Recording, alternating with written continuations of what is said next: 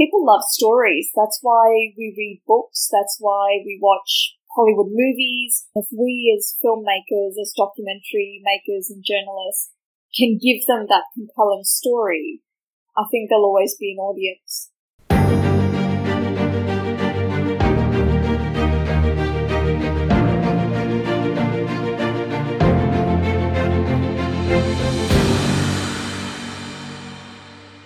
Welcome back to the Dyason House podcast from the Australian Institute of International Affairs in Victoria. My name is Thenu Herath. I'm your host, and today I will be talking to none other than Karishma Vyas, the 2018 Walkley Freelance Journalist of the Year. Karishma is an Emmy nominated Australian journalist and filmmaker who has covered conflict across Asia for almost 20 years. As an international reporter, she has been featured on the likes of Al Jazeera, Time magazine, and the New York Times as well. Most recently, her work has been featured on ABC's Foreign Correspondent, where she told a poignant story of the coronavirus pandemic in New York City. Today, Karishma joins me straight from New York to not only talk about her intriguing career, but also issues surrounding press freedom, fake news, and representation in the international media. Thanks for making the time to speak to us today, Karishma. I know it's a little bit difficult with the time differences. Oh, no worries. I, I appreciate your time. so, you're based in New York. What is it like over there at the moment? Um, it's pretty grim. Um, you know, the streets are quite empty, and they have been for several weeks um, because of the COVID lockdown. And we are starting to see some improvement in the number of infections and the number of deaths, but they're still extraordinarily high.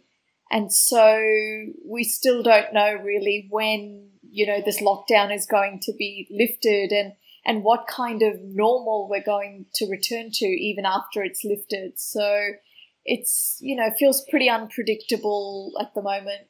As an international reporter, Karishma, you've told some incredibly powerful stories throughout the years. However, I'd like to begin this episode by delving a little bit more into your own story. You mentioned in a recent webinar that we ran that you have wanted to become a journalist from about the age of 12. What exactly was it about this industry that drew you to it from such a young age?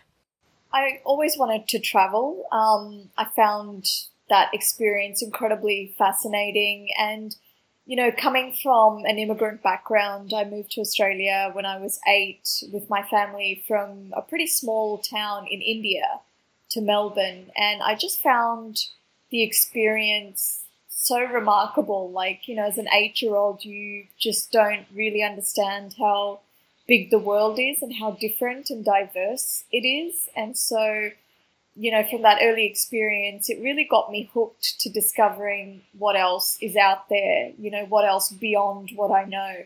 Um, and so that led me into the path to journalism. You've worked for a number of news agencies now, including Al Jazeera, Channel 4 in the UK, and Reuters as well.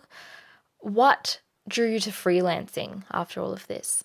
Well, I had um, really started my career in the wire business. So, my first real job as a journalist was with Reuters News Agency in Bangkok as a television producer. And it's the best training ground, I think, because the deadlines are relentless. You have to still meet the highest standards of accuracy, thorough reporting, fact checking.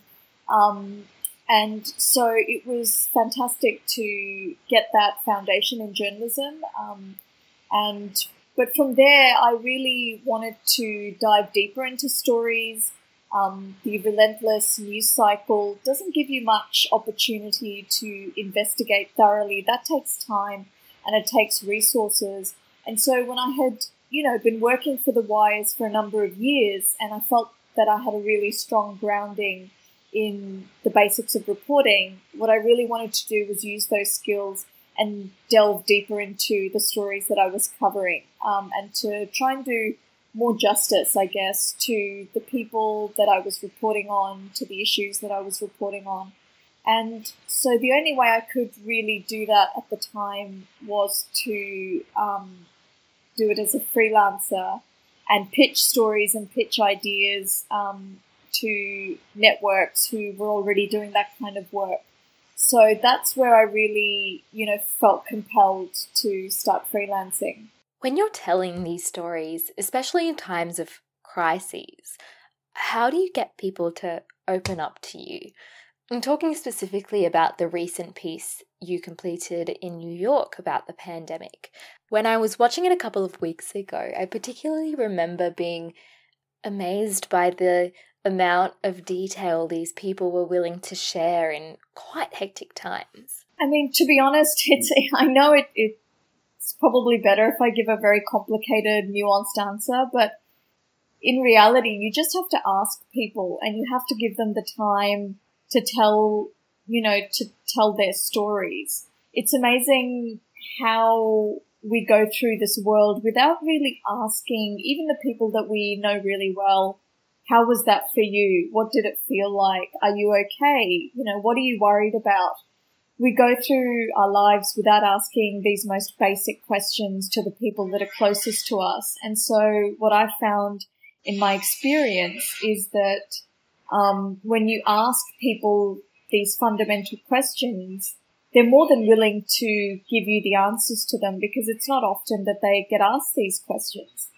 Um, the other part of that is sometimes it is easier talking to a stranger about the things that are worrying you than it is your, you know, family members or your close friends because oftentimes we don't want to burden them. We don't want them to worry about us.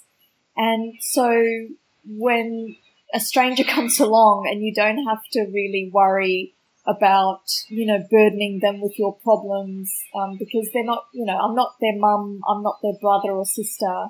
I'm just somebody who's genuinely interested in knowing what they're going through. I think people give themselves permission to be a lot more honest than they perhaps would with, you know, people who are much closer to them than I am. Mm, and I suppose this emotional investment can only really manifest when there is in depth storytelling. What do you believe is the place of long form journalism in an era that is perhaps defined more by fast and free news? The stories that you can invest time in, in investigating, in um, going, actually, you know, doing the boots on the ground kind of reporting work. Um, I think you always go away, you know, knowing something that you didn't go, that you didn't know going into, you know, the story. So I think there is a market. I think people certainly have short, shorter attention spans.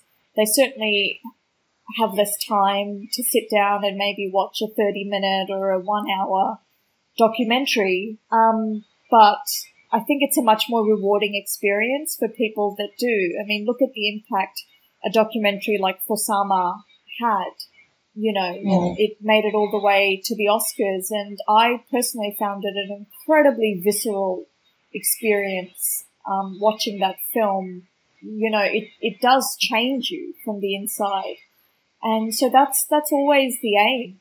Um, and I think there'll always be a place for that because at the end of the day, people love stories. That's why we read books. That's why we watch Hollywood movies. Um, and that's why, you know, a lot of people watch documentaries. And if we as filmmakers, as documentary makers and journalists can give them that compelling story, I think there'll always be an audience. What happens when people start losing trust in these stories? I'm talking specifically, of course, about the current political trend in the US, especially to discredit journalists for a lot of their reporting. I don't think it's a new thing. I mean, when I was in journalism school 20 years ago, you know, we we were given uh, the results of a survey in terms of you know which professions are the most trustworthy and I think journalists were right down the bottom along with used car salesmen.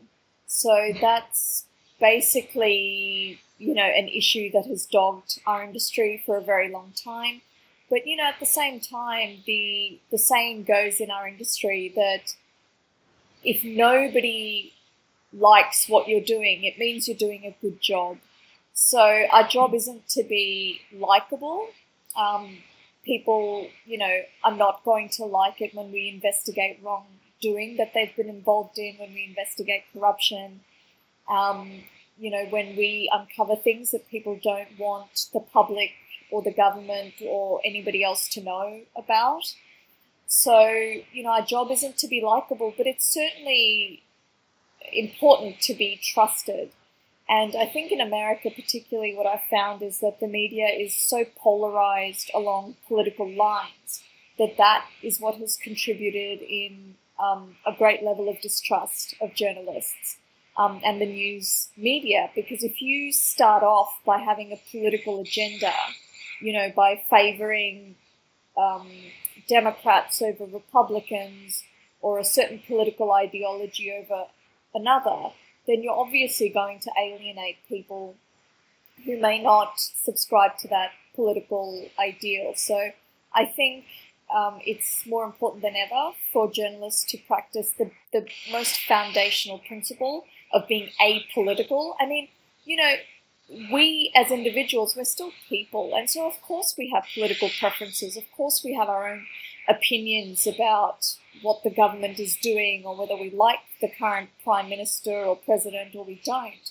But at the end of the day, that can't leak into our reporting.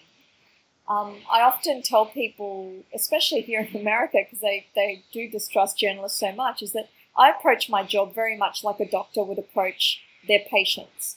You know, they might, a doctor might not particularly like a patient that walks in to their um, office, but at the end of the day, it's their job to treat that patient to the best of their ability um, and make sure that, you know, they take care of whatever problem that they have. In the same fashion as a journalist, I might not like a particular government personally, I might not want to vote for them, but it's my job to um, cover them as accurately, you know, as possible and while, you know, thoroughly fact checking everything that I report on um, and not manipulating facts to, to suit my personal political agenda. Um, and so, you know, that is one side of the story. The other side is, I think the audience bears a responsibility um, to some extent as well. You can't um, get your news, your information from untrustworthy sources and then blame the media for being um, biased. You know, you you have to do your due diligence in making sure that the sources that you get your news from are reputable news organizations, um, organizations that have a legacy of fact checking, of reporting accurately, reporting apolitically. So, you know, there right now with the amount of technology out there, anybody and everybody is able to say that they are a journalist or, or whoever and put out stories. It doesn't mean that they're accurate. It doesn't mean that they adhere to the same editorial guidelines that I do. So, as somebody that's a consumer of news, it is your responsibility too to make sure that you're getting um, you know your information from the, the most reliable sources. And what can members of the general public do to ensure that this happens that they are getting their information from the most reliable sources? Yeah i mean i think it's a matter of um, doing your research you know if you if and also you know legacy news organizations there's still a lot to be said for them. You know newspapers like um, the guardian the new york times the Washington Post. You know, I know that um, a lot of people have accused the New York Times, for example, of of having an anti-Trump bias, um, and that might be true to some extent. But there's plenty of news organizations out there that don't, as I mean, that don't necessarily have liberal leanings. So you know, the Wall Street Journal. Um, is known to have the opposite kind of leaning, it is a conservative newspaper. So the thing is, you, you get your information from a variety of sources. The days of relying on just one news media are long behind us, and I think very few of us still do rely on, on the one, you know, news outlet for all of our news. So I think you need to kind of expand um, the sources from which you get your your news from, and you know, make up your own mind at the end of the day. We're all going to have um, our political leanings. You know, there are going to be policies that the government introduces that don't get covered well in the news media, but you're really happy with because it benefits you. You know, certain tax cuts benefit you, and so you're happy with the government for doing that. I, I would say don't shut off um, uh, a news organization or don't stop reading a newspaper just because it doesn't reflect your own bias. I think that's a really dangerous thing to do um, because what it does, it makes us increasingly intolerant to views that don't um, reflect, you know, our own. And what we want to do is be challenged by people that have different views from us and have the ability to have a civil a civil discourse about why we disagree. And be open to the possibility that you know you might change your mind. That's fine. You know you might change your mind somebody or you might be able to change somebody else's mind. That's okay. We don't have to be rigidly um, stuck to our opinions or rigidly follow you know, or agree with everything that a, a, political party does. I mean, you might be a supporter of the conservative government, but not like certain policies of theirs. That's okay too, you know. So I think this our our kind of commitment to the singular truth, you know, is is dangerous. We can have a diversity of opinions, and we can still get along um, on on other issues. Where does fake news fit into all of this? I suppose what I'm trying to get at is if you are constantly being told that news that doesn't agree with your point of view is fake, how can people get through that barrier and listen to what other people think? Yeah, I think fake, this whole idea of fake news is really um, an important one at this moment in time. And I think it's not only going to get more important because you know, we know that there are governments, there are agencies out there that are actively propagating um, false stories, and the purpose of that is is to create divisions within our community, within our countries, and in division, within this division, it, it causes like absolute chaos within a society, and that's what we're seeing in the US. I mean, we know from the last elections that that you know an, a number of um, people based out of Russia, based out of other countries, were actively promoting um, false stories to create even more polarization within um, the United States, and and the aim of that was to ultimately, you know, have somebody elected that um, would serve the agenda of, of foreign governments. Uh, so we already see the real life consequences of fake news and of people not being able to distinguish between what is accurate and what is not accurate. And I know there have been surveys done in in high schools where you know the majority of, of students surveyed could not distinguish between what was a, a reliable source of news and what was a fake and, and false, you know, article. And so that's, I think, incredibly concerning. I know that there are some countries that have actually started educating their students in in school about how to distinguish between the two, you know, what is reliable and what is not reliable. And I think if it was up to me, I think every country in the world right now would be doing that for their students because if you don't have an educated population, if you don't have young people who graduate to being adults and voting adults who are educated about what's happening in their country, then you can't expect them to make informed decisions about who they elect. And that kind of that goes to the heart of democracy. So it's incredibly important. Now, to jump to the other side of all of this, what are some of the downfalls of people having too much trust in the media? Specifically in countries like China, where much of the media is state sponsored. How does this affect the nation and perhaps even the world more broadly? I mean, it's re- you know every every country you know kind of creates a model, and it's it's difficult for countries that are doing the, the you know, sometimes not so pleasant work of having a free press, um, having an educated informed, critical, and analytical public, you know, a lot of these countries that don't allow that, a lot of these governments that don't allow that in their country, kind of point to all these problems in, in democratic countries, you know, with protesters coming out onto the streets and say, look, who, we don't want those problems. Well, actually, if protesters, if people have the right, feel that they are, can be comfortable in going out onto the streets without facing repercussions from their government, without putting their lives in danger, that's a good thing, you know? And that's what people need to understand that even though there is discord within a society and, and people are out on the streets protesting, it's actually a fantastic sign that that country is functioning as a democracy.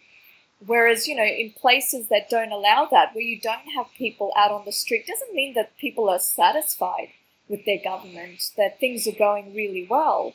It just means that people are so terrified to voice their concerns, you know, that they, they can't peacefully go out and say, no, I don't agree with this. So, you know, I think people need to be critical in in how they view, you know, the what's happening in their countries and understand that that protesting, that writing letters of complaint to their representative, or even being able to approach their local government representative with grievances is a huge privilege. And they're very lucky to have that, even while they may disagree with, you know, whatever their government is, is doing. Absolutely. I don't think I've really thought about that before, just appreciating how lucky we are to actually have that system of media. Nonetheless, I'm sure you would agree when I say that we shouldn't be complacent about our media. Throughout your career, has there been anything specifically in Australian media or international media that you see quite clearly needs to change? In anywhere in the world, you can't necessarily be what you can't see.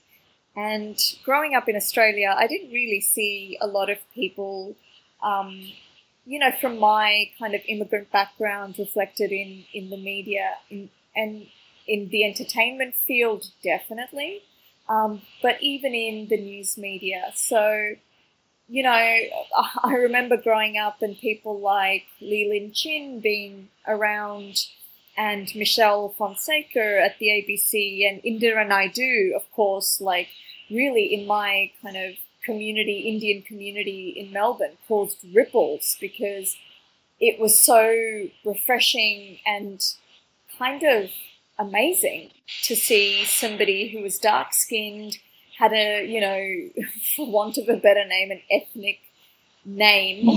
Um, and she was a, a, very popular newsreader. I mean, she was hugely popular within the Indian community I know um, in Melbourne growing up. But these names were few and far between. And certainly in the commercial channels, there was nobody. And what's really kind of sad about that is this was all happening 20 years ago. And, you know, I chose to leave Australia um, and try my luck elsewhere right after graduating. But even now, like 20 years later, things haven't progressed as quickly as they should have progressed. You know, I mean, 20 years is a long time. And we still have a country where the people that you see, the faces that you see walking down the street, are not at all reflected in the faces you see on television. And it's it's like two different worlds two different countries. You know, if you had never been to Australia and you just consumed, you know, Australian television, you would think we were a country of just really young Anglo Saxon, mostly, you know, middle class affluent men. Um, and we're not. We're so far from that, you know. So I think it's a shame that Australia hasn't progressed. I think it has a lot to do with the fact that women, um, people of color are still not in decision making senior roles in the news media. I mean, the fact is, you hire people who reflect your worldview, who reflect you. So if you have middle aged Anglo Saxon men largely in the boardrooms and in the hiring positions, they're going to hire a younger version of themselves, which is exactly what we've seen happen. Um, and so until we get more diverse senior people inside, you know, who are editors and editors in chief and managers, you're not going to see our faces. You're not going to see the faces of the majority of Australians reflected in the news media. Do you think it's the responsibility of women, women of colour, to fight harder and work harder perhaps to get into these roles, even if it is unfair? Or do you think that that change needs to come from above? I don't think there's a single answer to that. I don't think there's one thing that we can do to change that. It has to be everything. Um, I never had any problem with working harder. I was fine with that. I mean, I know a lot of people would argue, well, why should um, women and people of color have to work harder for the same jobs, for the same pay? And yeah, I mean, you can obviously, we shouldn't, but I've always viewed it as if I have to put in twice the effort to do what I do, it just means that I have twice the experience and I'm twice as better at what I do than the person standing next to me. So it has never, you know, been a problem. I've never resented having to work hard for whatever success that I've had. But at the same time, the industry has to catch up. And the industry has to catch up for its own survival. This is the thing. You're not going to do me a favor or you're not going to do, you know, the next woman or the next person from a Sri Lankan background or, you know, Egyptian background a favor by hiring them.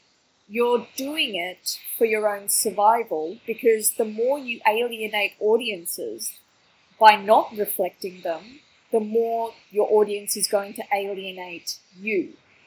And so, if you want to be relevant to an Australian audience, if you want to get the ratings and get the advertising dollars, then you better step up and better represent your audience.